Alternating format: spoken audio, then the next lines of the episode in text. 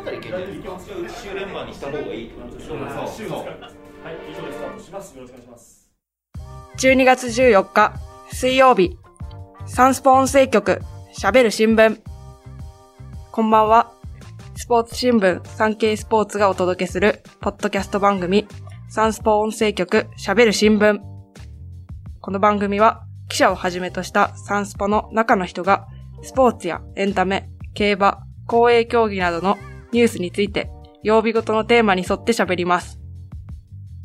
水曜日のテーマは、聞きときサンスポ。今話題のあのニュースを記者が解説、現場からのリポートも交え、あなたの知りたいに答えます。今回は今月8日から11日に開催された今シーズンのフィギュアスケート世界一を決めるグランプリファイナルについて、産経スポーツ編集局運動部、武田千里と、えーこの番組のフィギュアスケート特集ではおなじみの隅和美記者の二人で担当記者目線で振り返りながら解説していきます。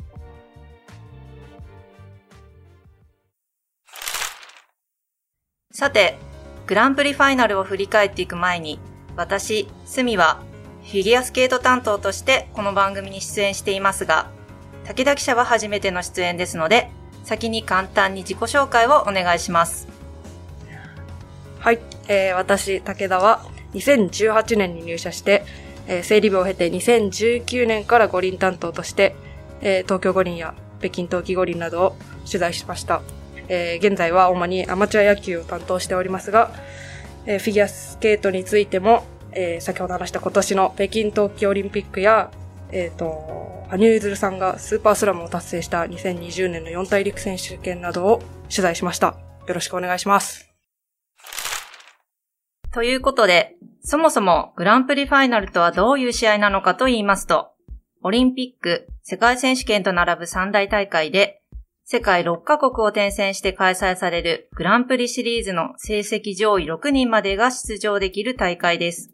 しかも今回はコロナ禍で3年ぶりの開催、かつ荒川静香さんがイナバウアーを決めて金メダルを取った2006年のイタリアトリノ冬季オリンピックの会場、日本人選手が過去最多で出場と開幕前から色々と話題になっていました。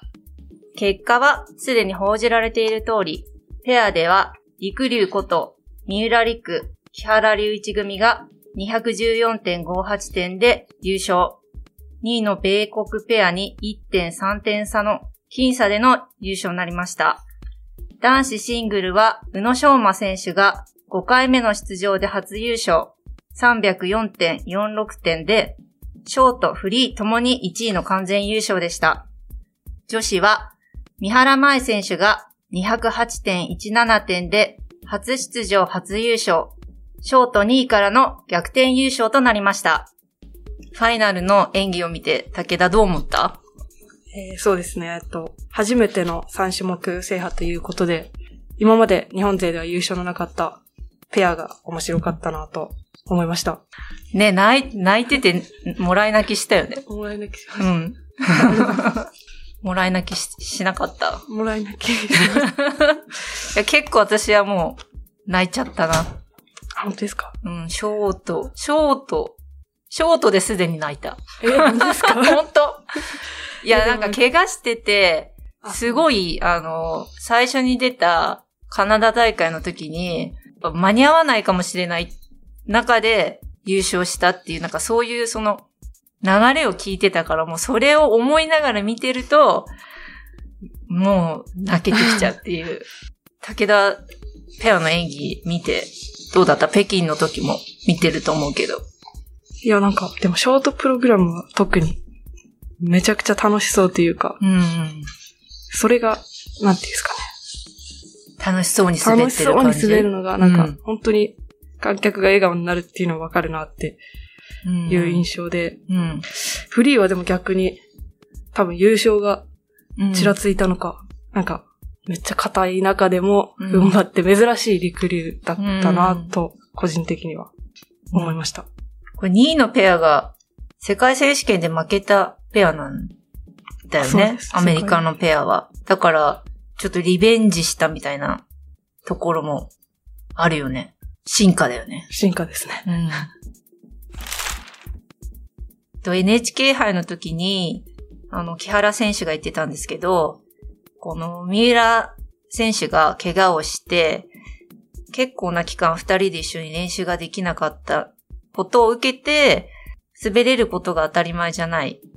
一緒に二人で滑られることが当たり前じゃない。一緒に二人で滑られるっていうことがすごく幸せだ、なことなんだっていうのに気がついたって言ってたんですけど、今回の演技を見てると、こう二人で滑れることの楽しさみたいなのを感じたんだけど、武田は今回、北京でも見てると思うんだけど、北京よりもそういう感じが増したなとか、なんか、感じたことってあった？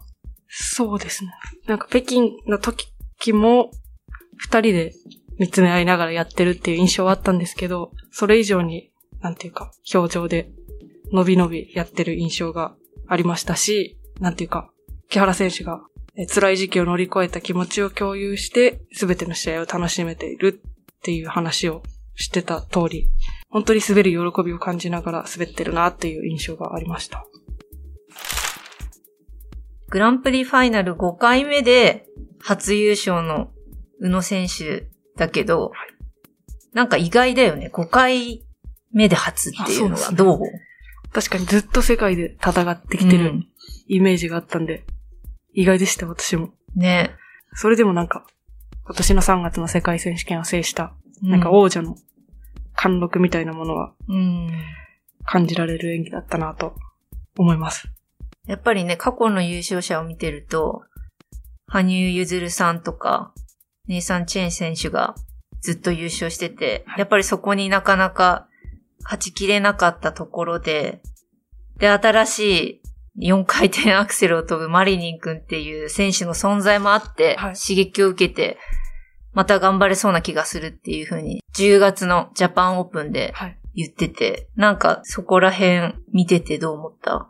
そうですね。なんか、羽生さんがプロ転向するって決めた時も、うん。その、道しるべだったっていうのと、あとは、切り開いてくれた道を次世代につなぐっていう話を、宇野さんはしてて、うん。なんか今回、日本勢では一番若い三浦選手とかが、うん。お手本になる人がいっぱいいて、いい時代っていう話をしてて、なんていうか、それを、してたね。その、なんていうか、先頭をしっかり走ってるというか、うん。なんか、引っ張ろうっていう気持ちがこもった感じだったなとうん。うん。思いました。あとやっぱり、宇野選手と山本聡太選手のワンツーも、多分、フィギュアのファンの方からしたら、すごくグッとくるものがあったと思うんですけど、ね。そうですね。ジュニアの時も、うん。8年ぶりだよね。はい。2014年のジュニアのグランプリファイナルで、宇野選手が金、山本聡太選手が銀メダルで、ワンツーフィニッシュを決めていて、この8年ぶりに、そうだね。またワンツーっていうのが、シニアに舞台を移して、やっと戻ってきたっていう感じだよね。今一緒に練習してるんだよね。中京のリンクで。それで宇野選手もなんか、うん練習から山本選手の質が高いから、うんやって、やりそうっていう話もしてたんで。うんうんうん。ね、練習からお互い刺激をもらって、そうですね。やってきた二人が、8年越し、シニアの舞台で、金銀っていうのは、なかなか感慨深いものがそうですね。あったね。はい。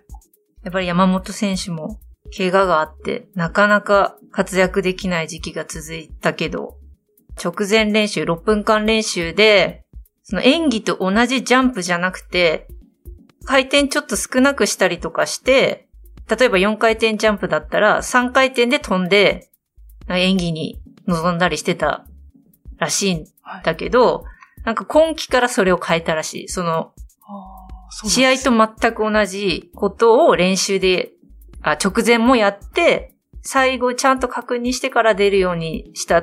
なんかそこが今季と今までの違いっていう風に言ってたことがあって、それがこう躍進につながったのかなっていう風に思って見てるんだけど、私の一押しは三浦佳生選あ、手です。めちゃくちゃ17歳、勢いがあるなーって思うんだけど、どいや、もう、スケーティングから、ううん。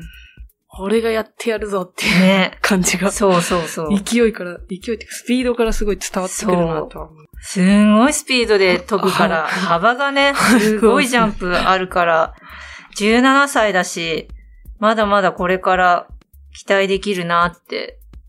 演技後のコメントもすごかったよね。なんて言ってたっけ？来年は頂点を絶対に取るっていうコメントを残してて、強気だね。そうですね。そういう姿勢も、戦うね。舞そうですね。台に身を置くものとしては大事だよね。そうですね。なんか、日本勢、男子がまだまだ、なんか繋がっていくというか、うん。感じさせます。そんな感じがしましたね。はい。女子は三原選手が初出場で初優勝だったけど、ようやくっていう部分も三原選手あると思うんだけど、そうですね。なんか、難病を乗り越えたり、うん。なんていうか、北京冬季五輪の出場権をあと一歩でうん。逃したり、なんかいろんな背景がある中で、うん。うん。この、今回も、かなり体調的には欧州遠征続いてて、きつかったんきつか。ったみたいなんですけど、うん。その中でもなんていうか、持ち味というかう、ん。伸びやかなスケーティングと、なんか、指先まで行き届いた滑りっていうのがうん。見られて、なんていうか、気迫というか、うん。なんか、訴えるものがあるよね。そうです三原選手ってすごい、その、いろんな多分苦労とか、辛いことがあって、それがなんかスケートに乗り移ってるように感じ、なんかただ元気とか、ただ美しいとかじゃなくて、なんかすごく、その背景が演技に見て取れるっていう感じがすごく、三原選手の特徴だよね、きっと。そうです。そんな感じはうん。しました。結構、去年の全日本とかも、うん。なんか、応援されてる感が、うん、そうだよね。歓声とかですごくてう、ん。すごい愛されてるというか、うん。そうだね。まあ、坂本選手は、ショートで1位。しかもはい今季、初めて、ほぼノーミスの演技だったけれども、ちょっとフリーで、ジャンプが抜けたりなかなか得点が伸びずに、5位だったけど、やっぱり緊張、プレッシャーがあったのかな？プレッシャーですかね。すごい意外な、すごい、なんか、意外だったよね。そうです。ノーミスうんで演じ切るイメージがすごいあったんで、うん。意外でしたね。うん。で、三原選手とも同じ中野園コーチと、うん。に教わってて、多分切磋琢磨してきて一緒に表彰台もうん。乗りたいっていう思いも強いうん。からこそ、なんか、やっぱプレッシャーとかもあったのかなうーん。こうなんか持ち味のこう、ちょっとダイナミックさみたいなところが少し欠けてしまったのかなって見てて思ったけど、やっぱりさすが坂本香織だなと思ったのはもう演技終わったらなんか切り替えて、もうこの結果を受け止めるしかないって言ってたのはすごい、うん。まあそうだよなって。な。はい。すぐ全日本もあるし、まあ切り替えが早いっていうのは強みでもあるのかなって思いました。確かにそうですうんね。私もそうです。思います。いやでも私女子推しは渡辺凛香ちゃんで、はい。渡辺選手ほんと好きなんですよ。で、今回あの、ショートもフリーもトリプルアクセル両方はい。挑んで、まあどっちもちょっと回転不足取られて、フリーの方は着、あの、両手ついちゃったりとかして、ミスもあったけども、まあやっぱり飛びに行くっていう姿勢がね、今後につながると思うんだけど、どそうですね。やっぱ挑まないと。ううん。なんか始まらないよねそうですね。なんか性格的にもすごい明るい印象があって、うんうんなんかああやってどんどんチャレンジしていく人がうん。うんいると、うんまた競争も激しくなる。激しくなるのかな。でもやっぱり女子はちょっとフリーはみんなね、ミスがあったじゃん。そうですね。他の選手も。ね、三原選手が一番こうミス少なかったけれども、やっぱミスがあって、ね、こう、魔物が住んでたね。魔物でしたうね。ん、そ女子のの中で。本当に三原選手が踏ん張ったっていう。うん、そこが金メダルそうですね。に輝いた要因だよね。み、右足が限界だったって、三原選手は、演技後。うん。それぐらい、それでも耐えて掴んだ金メダル。グランプリファイナルはジュニアも同時期にやってたけど、日本の女子では島田真央選手が13年ぶりに優勝したけど、演技見てどう思った？えっと、今回女子で優勝した三原選手が合計点208.17点。えっと、ジュニアで優勝した島田選手が205.54点ってことで、結構全日本でもどんだけジュニアの選手が割って入るかっていうのは。でも4回転とトリプルアクセルだよね。そうですね。もうこれを絶対決めるんだ、前日から、うん。すごい意気込んでた。意気込んでて。で、トリプルアクセルは、冒頭のプルアクセルは着氷が乱れちゃったんですけど、うん。それでもなんか、全然動じず、うん。次の4回転トーループも挑んで、うん。回転不足ではあったけど、まあ、チャレンジして、いった姿勢はね、すすごいよね、やっぱり。ちっちゃいよね。何センチだっけ？147センチ。う2026年、ん。うん。ミラノの五輪には出られない。そうですね。年齢制限あってね。それは浅田真央さんもそうだったけれど。それでも日本の女子としてはすごく、ジュニアも層が厚くて、3人出てた。3人出てましたね。ね、女子、シニアもジュニアも3人ずつ出てて、男子に至ってはね、4人と、ジュニアが何人だ？ジュニアも3人出てました。だからやっぱり日本の勢いっていうか、そういうのすごく感じたグランプリファイナルになったよね。ペアも優勝して。そうです。12月末に開催される全日本選手権がすごい楽しみだよね。そうですねどうなるんだろうっていう。島田選手とかも、うん。どうね、お姉さんたちのは中に割って入っていくのか。ね。い。楽しみですね。アイスダンスもあ、そうですね。世界選手権のね、出場権は一ペアしかないので、ね、でもカナダイと小松原ペアがどうなるかっていうのも楽しみだし、男女3枠ずつ世界選手権の出場権がかかる全日本選手権なので、どんな戦いが繰り広げられるか、今から楽しみですね。そうですね。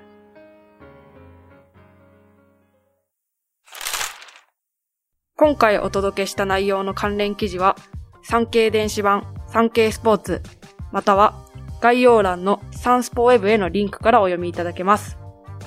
また、番組では皆様からのご意見、ご感想をお待ちしています。SNS に投稿する際は、番組名、ハッシュタグ、喋る新聞。喋るはひらがな、新聞は漢字。水曜日のテーマ名、ハッシュタグ、すべてカタカナで、聞きときサンスポをつけてください。SNS 以外からは概要欄の専用フォームからも送信可能です。毎週月、水、金曜日の午後5時頃より配信中。サンスポ音声局、喋る新聞。あさって金曜日は、耳よりサンスポ。サンスポの紙面に掲載された1週間の記事から音声局がピックアップした耳寄りなニュースをお届けします。週が明けて月曜日は、なるほどサンスポ。13日に開催されたプロボクシング井上直也選手対バトラー選手の4団体王座統一戦の取材裏話や解説をサンスポ編集局運動部のボクシング担当、尾崎洋介記者と産経新聞社東京メディア営業局所属で、えー早稲田大学ボクシング部の監督を務める岩崎正史さんがお届けします。そして来週も水曜日は聞きときサンスポ。一年を締めくくる競馬のビッグレース、有馬記念について、サンスポ紙面やフジテレビの競馬番組でもおなじみのサンスポ編集局レース部の柴田明俊デスクと板津武史記者が今だから話せる裏話や今年の注目馬の紹介まで有馬記念を語り尽くします。それではまた明後日金曜日午後5時頃にお会いしましょう。今回はサンスポ編集局運動部の武田千里と同じく、住和美がお届けしました。ありがとうございました。